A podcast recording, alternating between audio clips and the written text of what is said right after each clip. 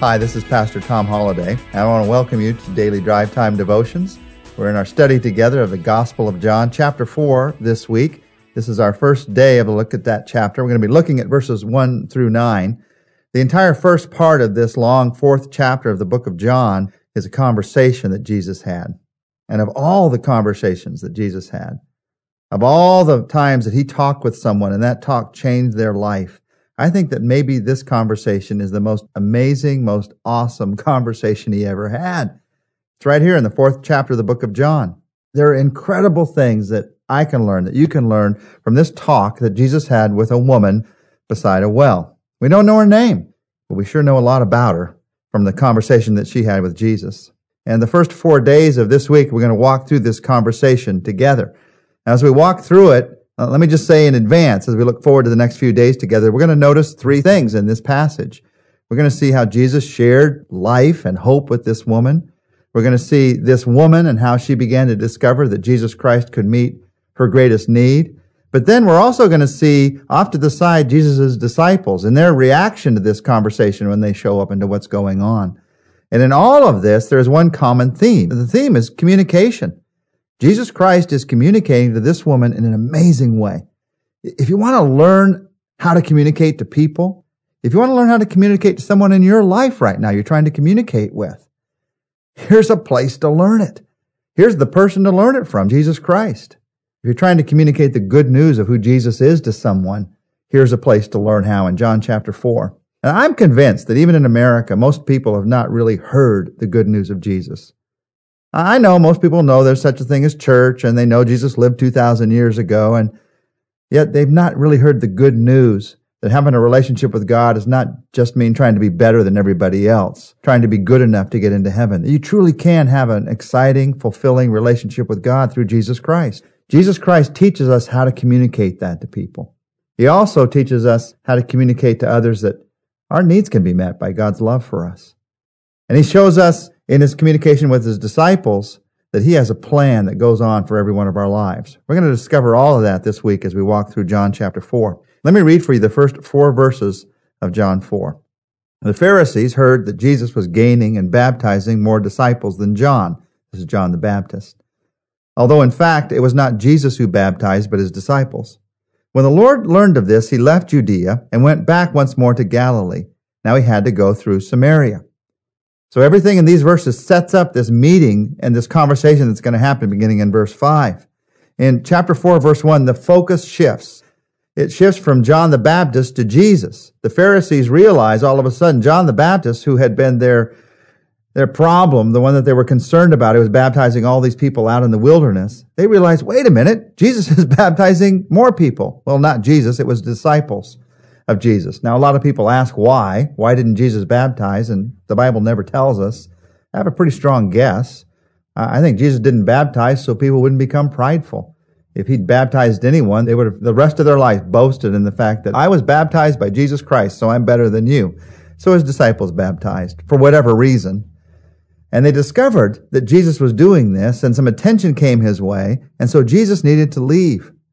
He wanted to go back to the north, to Galilee, because he realized that the time was not yet right for so much notice to come to his ministry. And the Bible says in verse 4 that he had to go through Samaria. Now, why did he have to go through Samaria? Why was that part of God's appointed plan for him? And why would the Bible even say it this way? Why wouldn't he just go through Samaria? If you look at a map of Israel, the quickest way to get from the south to the north goes through Samaria. Well, in that day, many Jewish traveling bands would not go through Samaria because the Samaritans and the Jews did not like each other. In fact, you could say very well that they hated each other. Let me, let me take just a moment to tell you the story of this. It's a, it's a long historical story. When Israel, the nation of Israel, the Jewish nation, fell to the Assyrians way back in 722 BC, most of the people were taken from their country and they were carried back to Assyria. The very poor were left behind and they intermarried with foreigners and they moved who had moved in from Assyria, and they stayed there. To this mixed population was given the name the Samaritans. These Samaritans brought in a false priest because the regular priest wasn't there. He'd been taken off.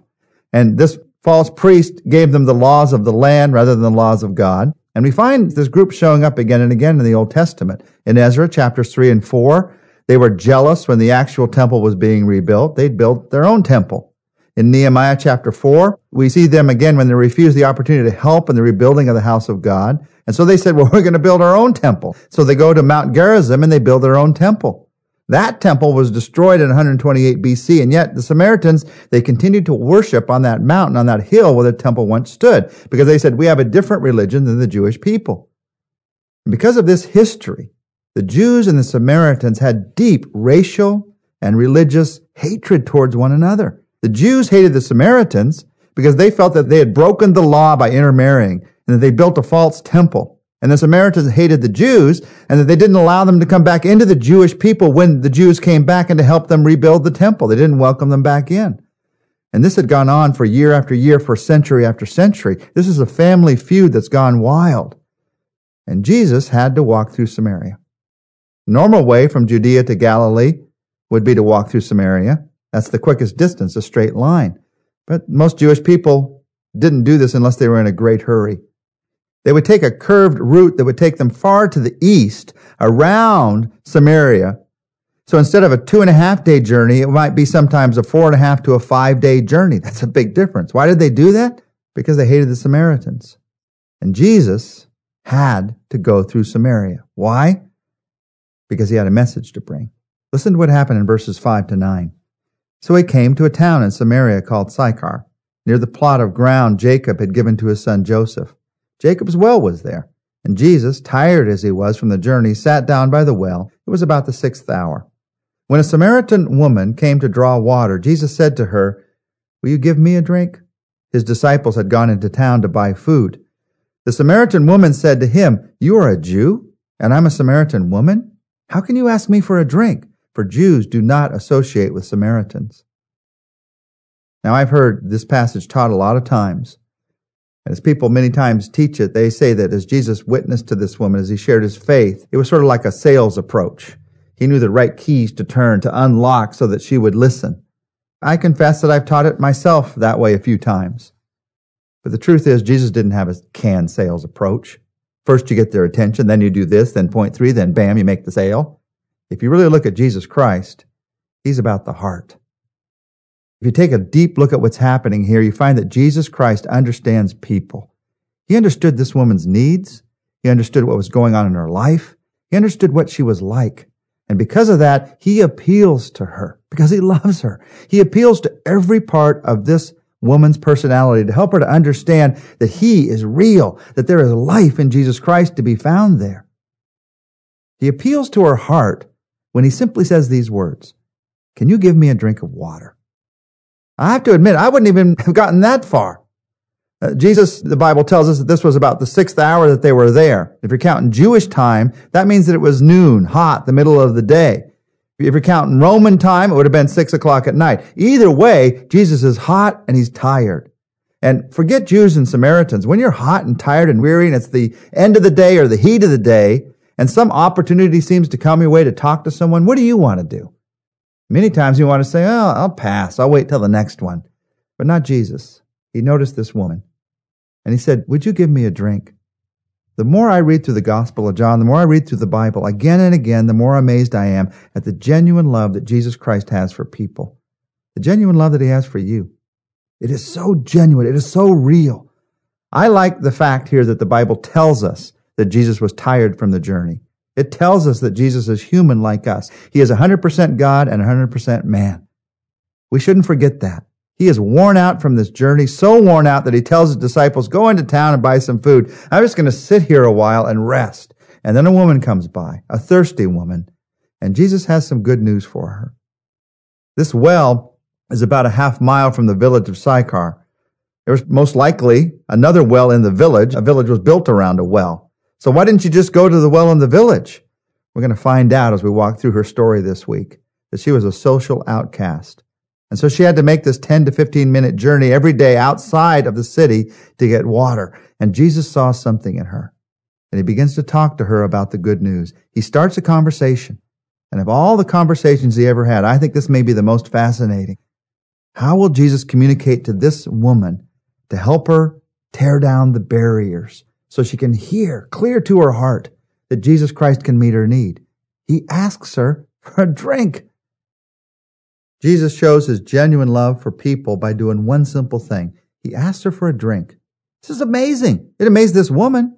She says, You're a Jew. I'm a Samaritan woman. How can you ask me for a drink?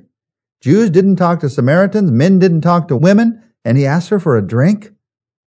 Jesus is teaching us something here. He's trying to restore communication with this woman, to, to build a bridge. And he's teaching us something about how to restore a communication that's broken down. He teaches us to ask the other person for help in meeting a genuine, simple need in your life. Just ask them for help. Be humble enough to ask for help. See, the principle is this. To reopen channels, someone has to switch channels.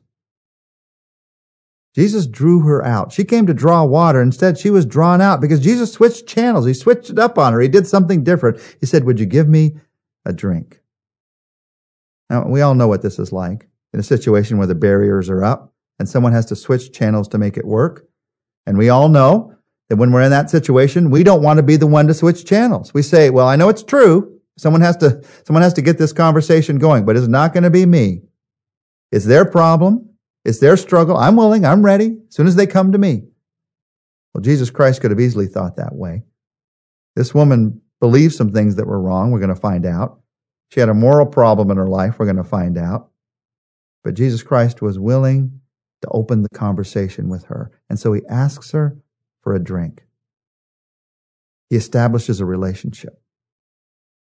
So let me ask you, as we talk to God today, who do you need to open or reopen channels of communication with? Who do you need to ask for help? In a simple prayer today, just say, God, give me the humility, first of all, to see who it is that I need to reconnect with. And then the humility to ask them for help in a simple way, to reconnect. Help me to drop my pride, because I have it. Help me to see the need, and help me to love my friend, my family member, my fellow believer. Help me to be the one that switches channels so we can reopen those channels of communication. Give me wisdom, give me strength, and give me humility. I ask for it in Jesus' name. Amen. Well, join us tomorrow. We're going to be looking together at verses 10 to 18 as we continue our look at this conversation of Jesus and the woman at the well.